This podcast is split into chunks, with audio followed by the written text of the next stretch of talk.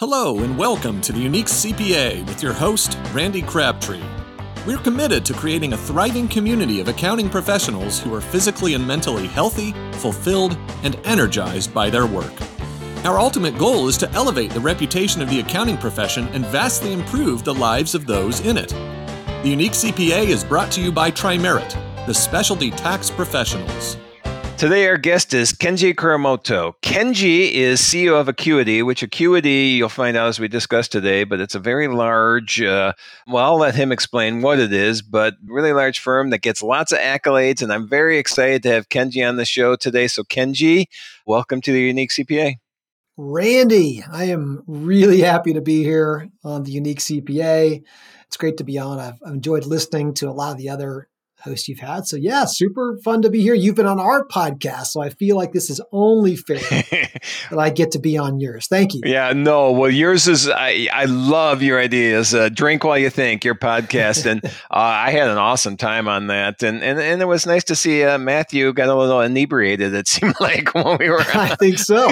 I think so. he was he was drinking. Uh, what did we determine? About eleven or twelve percent, sixteen ounce uh, uh, pastry stouts. Some of those high ABV pastry pastry stouts. Yeah. Got them, got them going. Yeah. And well, well, well, I had a lot of fun. So thank you for having me on that. Uh, you're welcome. Thanks for having me here. Yep. All right. So let's talk in general. I, I, I find your story really interesting. I mean, uh, Acuity, I honestly hadn't heard about much until recently. And then when I looked at the background and everything, I go, holy cow, this is one of the larger firms in the country that I should know about and I don't.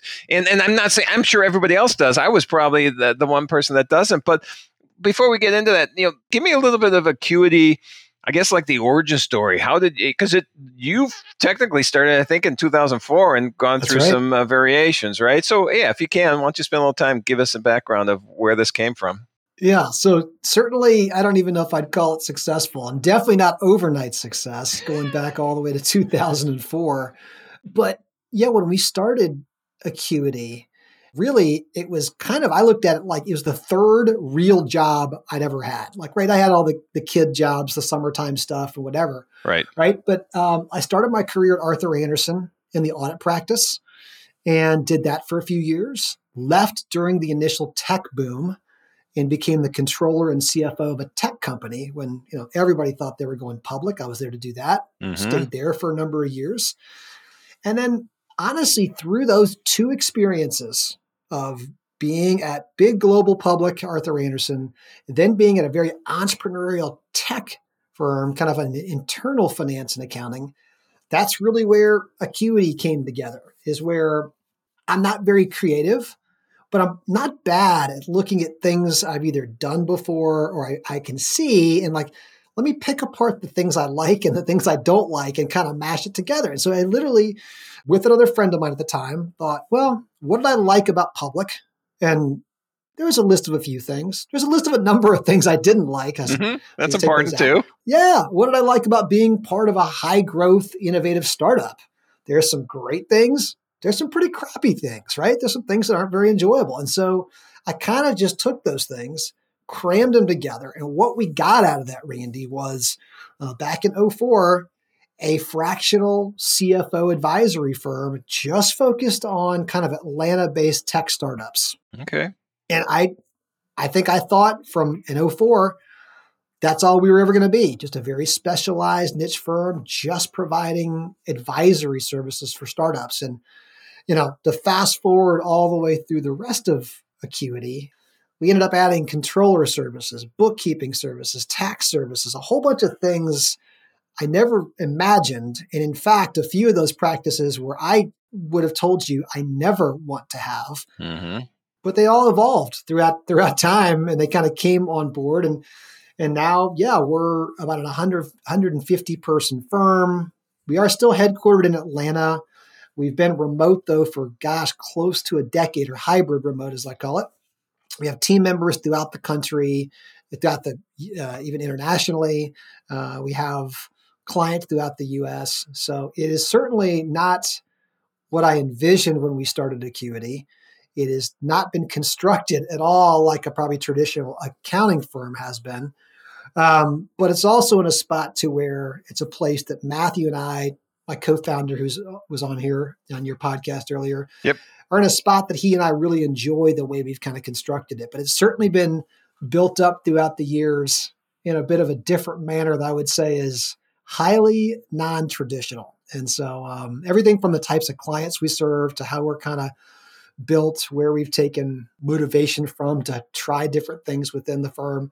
So, uh, so yeah, that's kind of that's maybe one of the reasons uh, you haven't heard of us is the set. And again, there's lots of reasons. There's so many great firms out there, but also, you know, in certain ways, we probably look more like a consulting firm. Technically, we're not a true accounting firm anymore, since we Right. said no attest services, but we are certainly consider ourselves part of the profession. Yep. for sure. So yeah, that's kind of that's that's how we kind of got here. Okay. Um, we're what we're up to. Let me ask you this then, because you you're not a, a, you're traditional firm. You say you are not. You don't call yourselves a CPA firm, right? Correct. Or do you? Okay, Correct. so you're not a CPA firm, and for some odd reason, you let your uh, CPA license go inactive, right? I did. I did. Absolutely did. All right, but you don't do any test work. I mean, you don't need it, right? And We don't. You know, that, that was hard to do. I think it's Yep. hard for any of us who go get the CPA exam. Matthew has not given his up yet, right? Yep. Uh, now he actually was a former audit partner at a top twenty-five firm. I never, I never lasted long enough to make it to partner. I mean, Mm-mm. No way I was going to make that.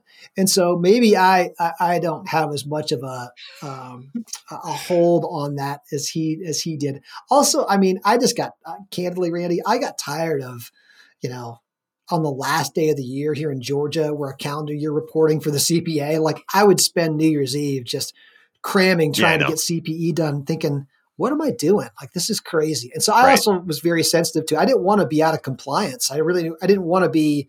I didn't want to, you know, not hold my requirements up. So I said, you know, I need to take a look at whether it's really worth it for me or not.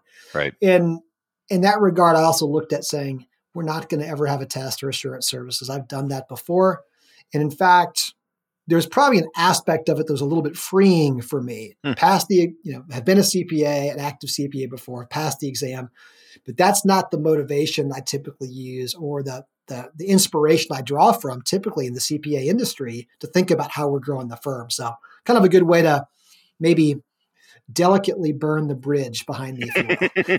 All right, that's a yeah. It's I can see you're rationalizing it, and that's completely fine. That's true. That's true. I'm probably doing more of that than oh, I miss it. So, All right. No, I mean, I I honestly, I mean, I, I sold my practice 16 years ago, and I keep up my license still. And do I need it? I don't. We don't. I mean, we're a specialty tax consulting firm. I don't do any test work. I don't. Do I need it? I don't know. It's just I ha- have a hard time giving it up. And I'm at so many conferences, and so are you. yeah, It should be pretty easy to get CPE.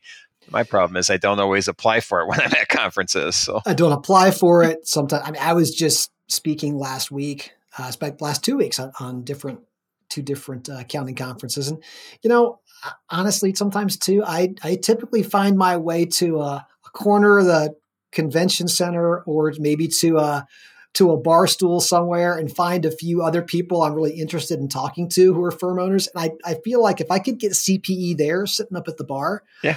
and maybe the Earmark folks can figure out the next generation how to do that. I was just going to say that. yeah, then, then maybe you know I'd gonna go active again. But I also find that a lot of the conferences too, there's there's just sessions that I just honestly don't feel like sitting in anymore because they're not relevant to where we're at or where we're trying to go. Right. And that's okay. Nope. That just maybe just me. There are some firms that are maybe not quite in a different place in their journey, but Okay. All right, so let's go. Let's go back to the acu- although I'll talk CPE all, th- all day if we want, but no, let's go back to the acuity story because uh, you mentioned you know Matthew came in and I think that was 2013, and Mm-hmm. and before we went live here recording, you mentioned that, and you kind of alluded to it while we're talking here. You've really built the firm in some really unique, sticking with the unique CPA theme, some unique and weird ways. So you want to go Mhm. into what those are and give us a little background on that? Sure. So, one of the things, uh, going all the way back to things I actually liked about public, and, and again, I was in the audit practice, and audit as a service, I just found miserable. It just was Yeah. really, you know, it was very eye opening to me as a young professional. Yep. Of just, I couldn't believe how, um, I won't say disliked we were by clients, but like you just, you felt like such a nuisance. And there's understanding the value, of course, of an audit, but like, it was not my cup of tea. One thing I really loved about being an audit was I loved going out and learning about new businesses. I found out very early on, I've always had an entrepreneurial bend that like audit or just being in a consultative fashion, when you're on site working with clients, you get to know these businesses. Like they're really interesting. I was always fascinated by how businesses worked, how people built them. I'm to this day amazed by the businesses I see that we get to work with, and you go, oh my gosh, I didn't know you could make money doing that. I mean, I must have said mm-hmm. that. I feel like I say that every single week because I'm blown away by what I see people doing and building. And so when I think about the ways that we've constructed Acuity, I, I, I, do feel very fortunate that I was at a great firm like Arthur Andersen. It was just a top notch firm full of outstanding professionals. So I learned a lot about what a truly global, incredible firm looks like. But I kept looking around going, there's so much inspiration to be drawn from clients. In fact, they're giving us complete access to their whole business. And so, because we started working in the startup space with technology companies, that was my dominant influence from early on of like of how people were building their businesses. We were looking at all these tech companies. And so I was very influenced by the business practices we saw of early stage innovative startups um, more so after a while than I was from the accounting profession. And so we started picking things that we saw working in the startup tech community and started adding them in at Acuity. And everyone in the accounting profession would go, How did you think of that? That's just mm-hmm. amazing. You guys are so creative. And really, all we were doing, Randy, was just drawing inspiration from our clients as a, as a CAS practice, like we were. It's, it's almost even it is more integrated than even I was as an auditor. You are really inside their organization on a regular basis. And so there's so much to draw upon from how their operations are constructed. So we started running all kinds of interesting experiments. Um, I mean, technology was a very early pillar for us. We saw all these tech companies who were creating these good sized organizations by really leaning on modern technology like cloud adoption was almost not even a thing for us back in the day because all of our clients were have been cloud for twice as long 10 years prior to the accounting industry. And so we saw that coming a long way forward because of our clients. So we were very very quick to adopt technology to automate processes.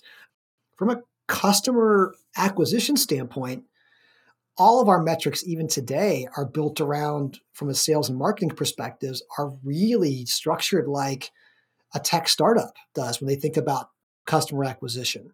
And so the fact that, gosh, even a decade ago, we built an outbound sales team. We had sales team members out outreaching. There was no model of like where we've got a business development person and each of the partners kind of do their own work on their own book of business. We were emulating and following a playbook. It's actually called Predictable Revenue. Aaron Ross wrote the book years ago. He was the original head of sales at salesforce.com. Hmm. Every single tech company or VC backed company was following Aaron Ross's book called Predictable Revenue. So we didn't go to, you know, I didn't go knock on the doors of E&Y or Deloitte or the top 100 firms. Go, well, how are you guys selling? We went right and said, well, here's what our clients, they're all reading this book, they're all following this. So why don't we follow it too?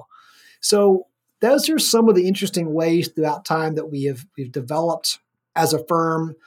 There's a, still many ways that Matthew and I feel a bit more akin to tech companies. Like we just have our roles. If you look at even our roles and titles and things throughout Acuity, they do follow a little bit more like as if we were a software company. We are not.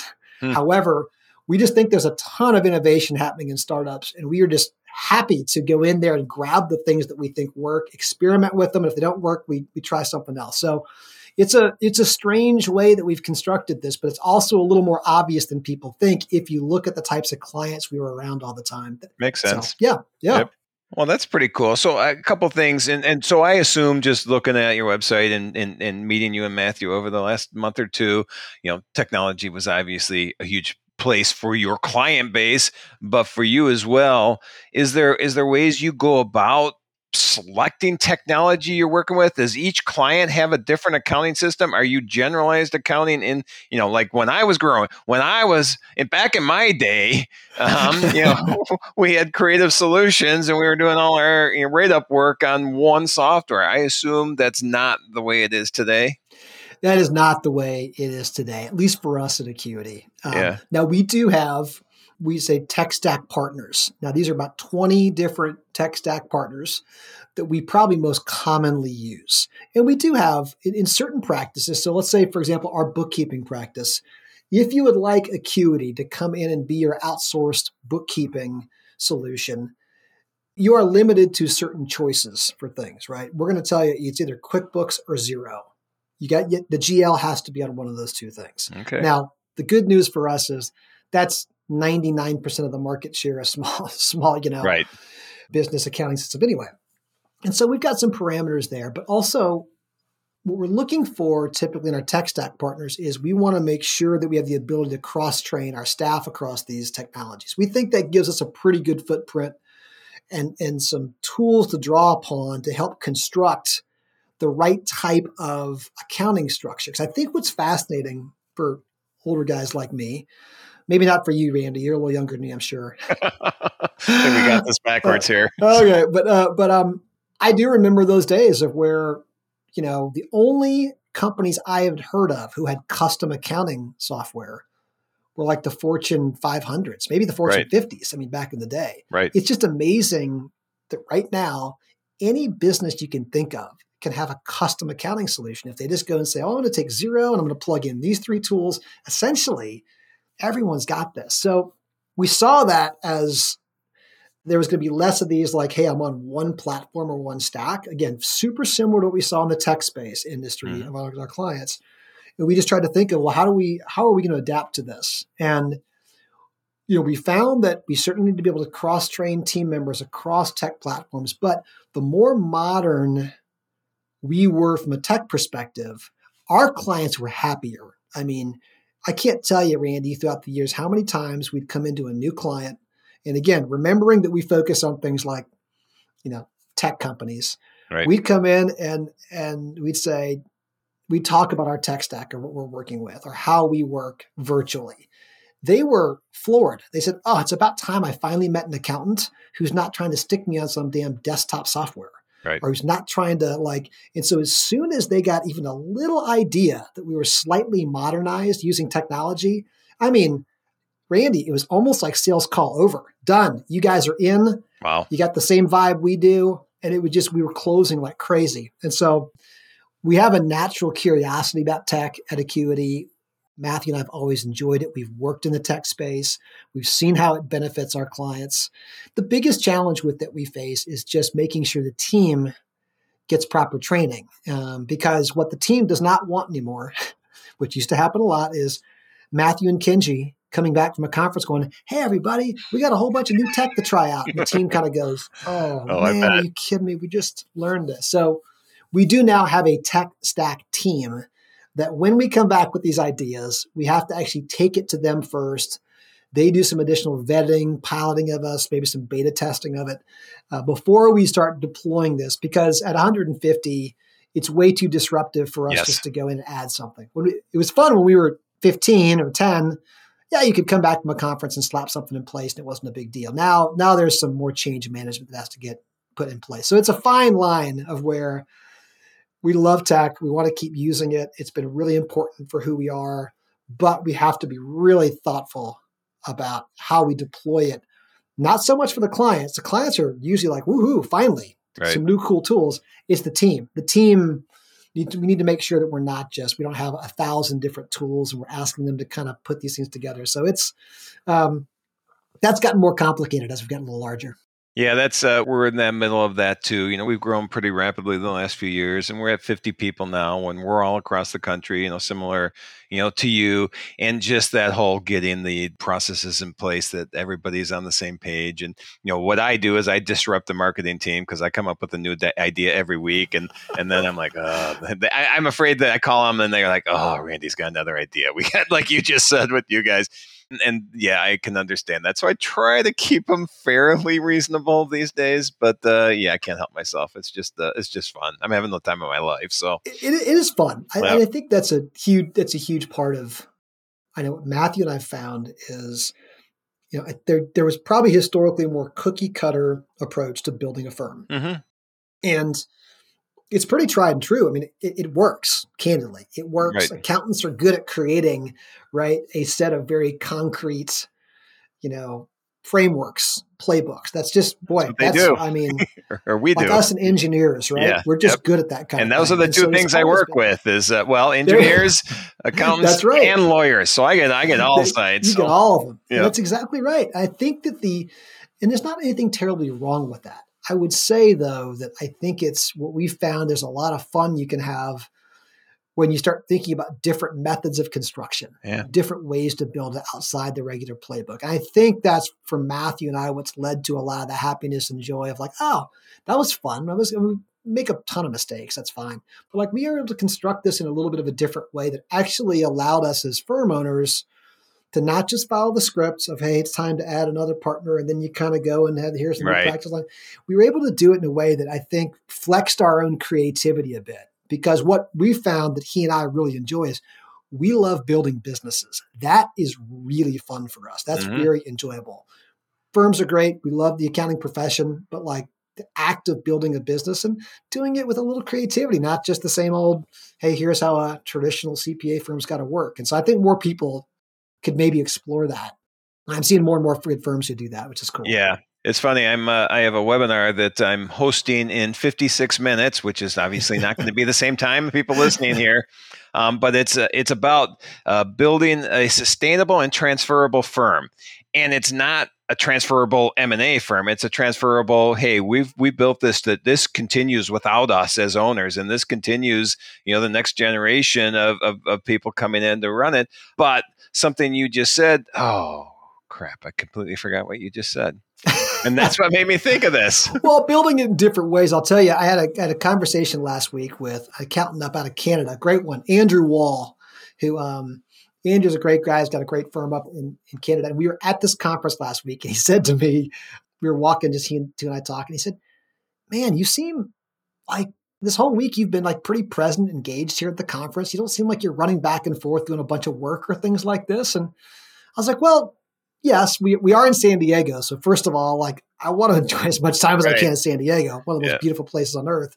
I said, "But also." we have worked very hard at building something that is sustainable. There you go. It is something to where we have really great team members that we can trust, that we as shareholders, partners, owners can step out and not be still stuck in the day to day. That's for me something I recognized in my early years. I knew that very clearly. This Andy, is great. Yep. Of where if I didn't figure out a way to stop doing all the work myself, I wasn't going to last. I just, it no. just, that's more of a Kenji thing than maybe most people. But I'm like, I can't keep slinging the hourly rates. I can't, no, you know, all neither. the clients, of course, wanted to work with me, but I was exhausted by it. I just yep. was exhausted by it. And I just, even though I was still relatively young, I just, I felt like if I didn't break free from that, I'd be trapped in it. And what we found is it's hard to get beyond where you're doing all the work yourself. And I think there's a couple years I look back at that I don't want to repeat again because they were really tough and lean. But getting to the other side of it, to where just like Andrew mentioned last week in San Diego, like, wow, you're really present here and you're you're having great conversations. You don't seem like you're super distracted trying to run the firm.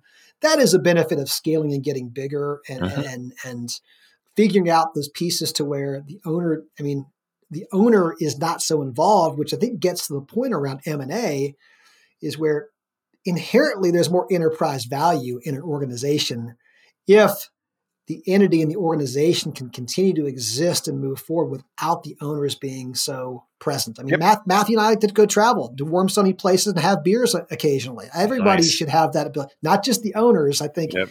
everybody at Acuity should feel like they can step away at times for important things. Awesome. You know, and not feel like the world's going to crash. Well, we're hoping to get you and Matthew out to Chicago sometime at the end of the summer and, and have a few beers and and actually we'll oh, see. my old uh, stomping uh, grounds. yeah, hopefully we can uh, record a podcast at the same time. So we'll see if that works out. I'm hoping it does. See, there you go. See, I think that's the unique part about you know the profession. Um, I think about your podcast is finding ways to connect those things that we're all interested in. Of course, we're interested in the profession. Yep. We all we've spent our lives in the profession, but also when you can connect the unique aspect, aspects of whether it's we're growing our businesses in different ways. Right. We have a passion for, you know, homebrew or craft breweries.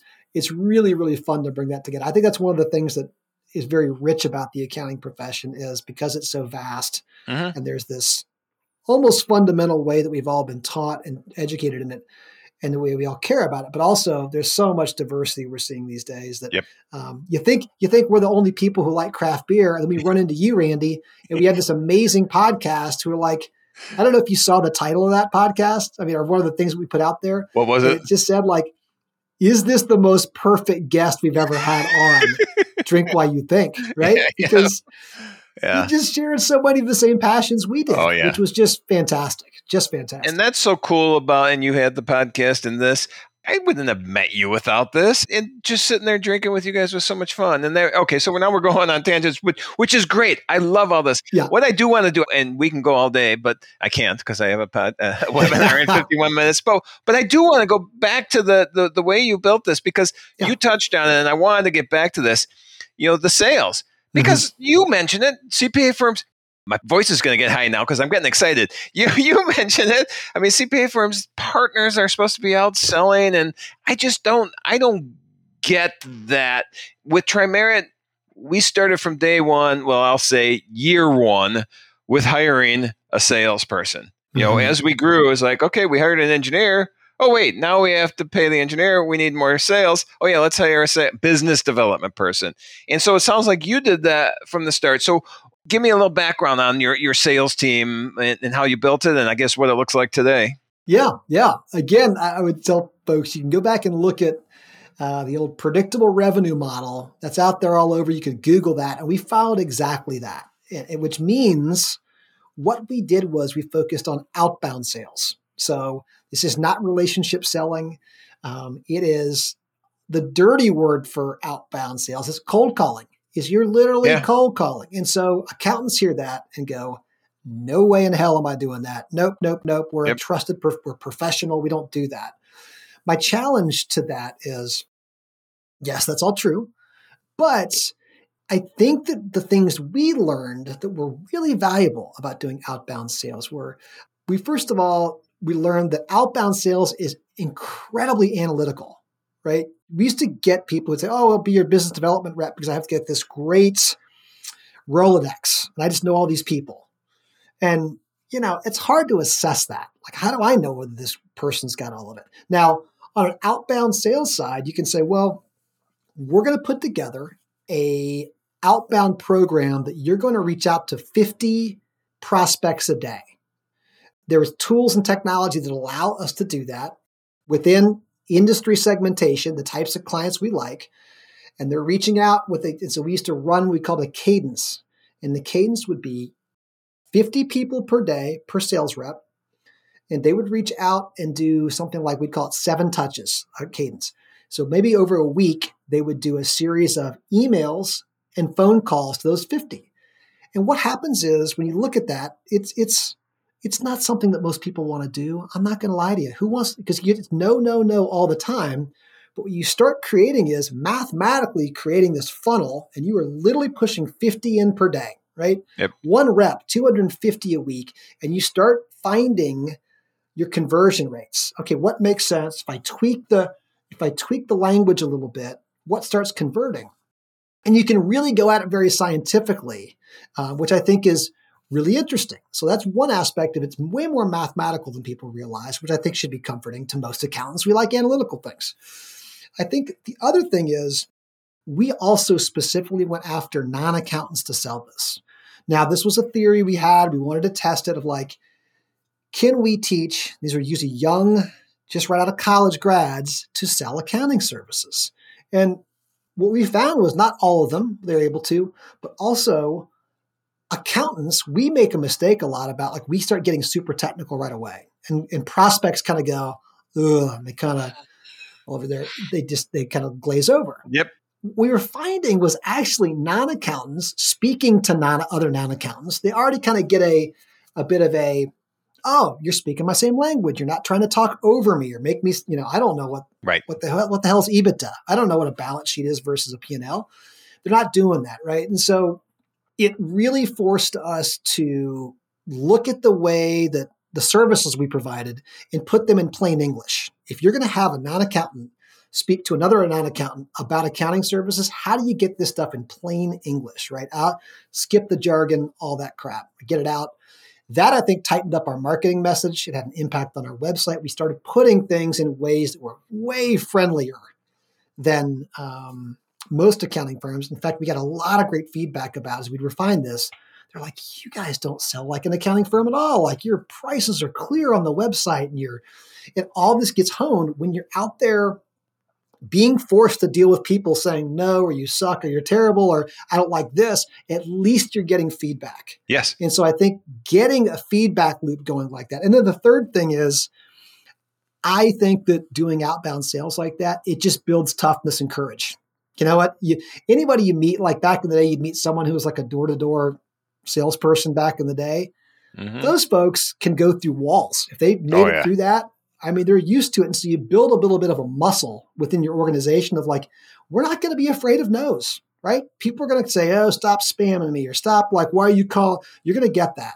And it's, it's a good way to build a little bit of a little bit of a thicker, tougher layer there around your whole team and saying, sure, we'll deal with those. If we can get one out of a hundred, every hundred of those, someone goes, ah, you're just the person I've been looking for. And so we learned that We've altered that approach over time, Randy. It's still a lot of it's that way. Yep.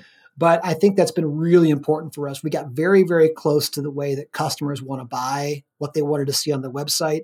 And I think we built some good toughness amongst that team of where, hey, no, no is not a big deal to us. Doesn't hurt no. our feelings at all. No. Yeah, we we it's funny, we're we're probably a little bit slow to get to there the way you guys did from the start, but this is a big push of ours right now. Outbound sales is a big push.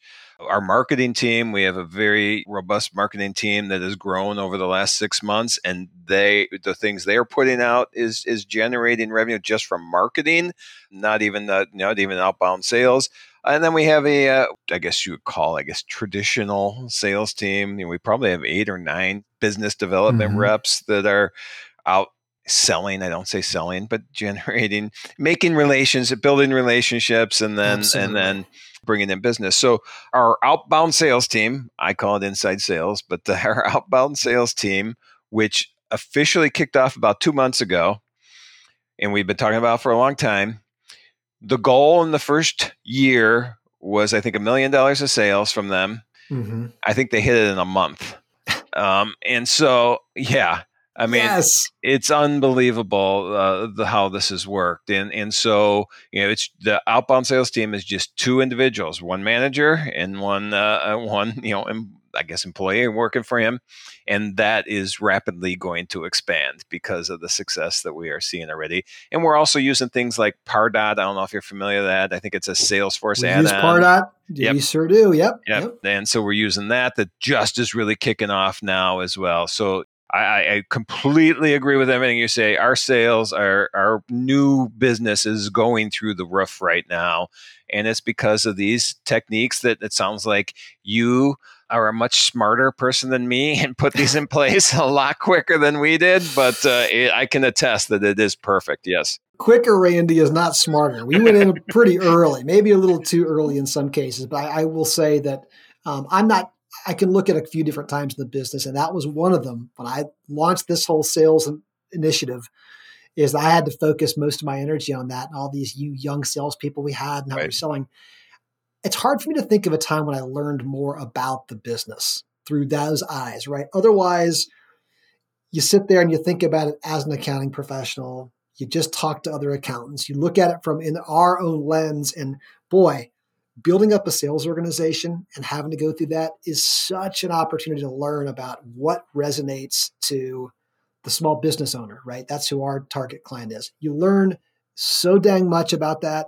It's just I it's just invaluable. Yep. And yeah, you're going to take some lumps. You're going to get, you know, your feelings hurt. Oh yeah. You can't believe that you're an accounting professional and someone's mad at you because, you know, you're blowing up their inbox and asking if they want accounting. You know, you're going to get those, but I, I will say that our the value we've got out of it from learning, and then once we started getting good about really tweaking messaging and getting those conversion rates Mhm. up, it gave us such confidence to move forward. Such confidence as an organization because we said accountants always love to talk about, oh, our number one source of business is referrals. That's great. We get a lot of referrals too, but I don't ever want to be dependent on just referrals. Yes. I want to we want to go and create and find our own opportunities at the same time too. And so that is that was very important, gave us a lot of confidence. Yep. All right, I, that sales information, I think, and I'm not the expert. I think you could do just a, a webinar on that. I think educating the profession would be huge, or maybe you know somebody. I want to get. I just started a monthly practice management webinar that we're hosting on our our website. Uh, and, you know, the Unique, Nice. Unique CPA slash Trimerit is hosting a monthly, and that's the first one today. I think that would be a huge topic to talk about, just a, a sales training type topic before we wrap up, a couple of the last things I want to ask, and one is I know you have you know your pricing is not the normal hourly billing pricing. At least I don't think it is. So you want to give us a little No. recap of uh, how your pricing works? Yeah. And so this is actually is perfect because it goes hand in hand with what we just talked about from a sales standpoint, Randy.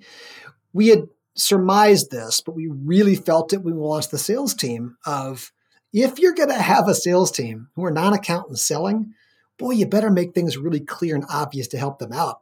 And that started with us with pricing. We had to kind of go in and, you know, and figure out a way that we could kind of work through pricing. And so on our compliance services, which for us are tax and bookkeeping, all of that is done fixed price and it's all on our website from day one. We've, we've never sold either of those services without there being clear fixed pricing on the website.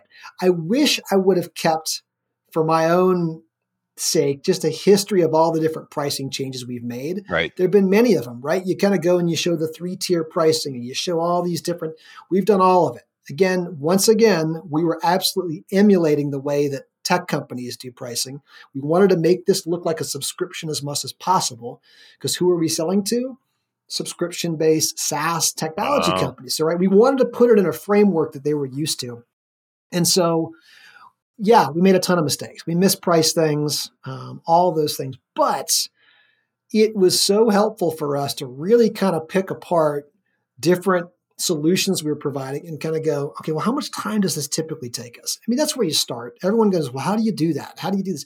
You just got to break down into kind of unit economic components, different services you're providing for a client, get some estimates, get some estimates, figure out the pricing, and just have a little bit of the audacity, a little of the courage to stick it out there and say, well, I'm going to put up on the website this price for this service. And you know what? You're going to be wrong. You're going to screw it up, Right. but you go back and you change it. You go back and you change it. You put in your agreements that you can come every 90 days and change things. But you just start by doing that. And that's really all it really takes is to kind of get things going. And you'll be amazed by, we were amazed by how quickly that helps convert on the sales side. It also really helped on some alignment with team members. Um, we have a lot of team members at Acuity who are paid based on the book of business size. So, right, they can quickly go look at the website and go, well, this many clients usually roughly equals this. If they're using these different solutions from Acuity, they know they get a percentage of that revenue. It's a very easy way, I think, um, to operate the business. And I think it was so refreshing for clients to see this. More and more accounting firms are doing it today, and I really applaud them for it. Mhm. Um, some of the advisory work is trickier, I think, than the compliance work Right. to fix price. We're not 100% there yet on our advisory side. There's still a lot of hourly stuff there that we're kind of working through. But we are trying to push more and more to that because, you know, fast forward to today, I don't know that we'll ever get there. But I think that the inspiration I take about what our pricing should look like at some point is Acuity's pricing page. Our solutions should someday look like Amazon, right? And I say that because that's how we're all we've all been conditioned to buy things. I Mhm. want to go and I want to go see the product. I want to know what the price is. I want to know what the return policy is on it very clearly. I'd love to get some reviews on it. I was going to ask. Okay. I, um, yep. You know, I think if you think about it in that way, people go, "Oh, you can't ever sell accounting services that way." Well, why not? Like, why why shouldn't we push ourselves? Because that's how every buyer in the world right now is conditioned to buy things. And the, yep.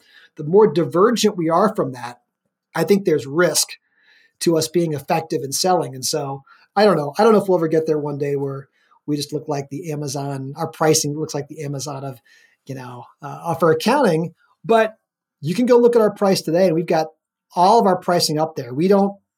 We believe in being fully transparent. We have no problem if other firms look at what we're doing because the benefit of it is it stands out so much compared to competitors where clients see that and go, gosh, I'm you're at least putting all the pricing out there right away. And so it'll help your sales team, it'll help you guys us internally, it'll certainly help the prospective clients. And you still have to go in and monkey around the pricing every so often. We just right. did a big pricing update and change and review, but um, it's a I think it's a nice way to help really think very discreetly about the services you're offering and how valuable they are to you as a firm if you kind of productize them like that.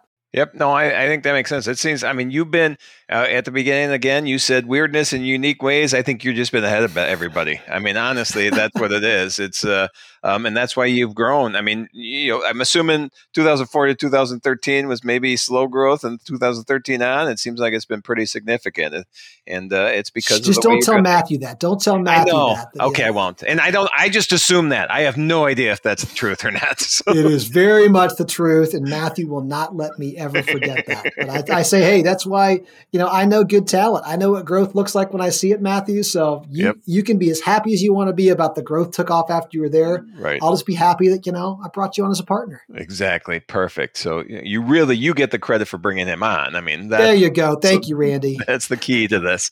All right. So I think uh, I think we should probably wrap up. Before we do, and I like to ask everybody this at the end, great information you just gave us. I think people will learn a ton. I think it's awesome. I love this profession and we can go on all day, but I also want to know what you like to do that's not this profession. What do you enjoy outside of work?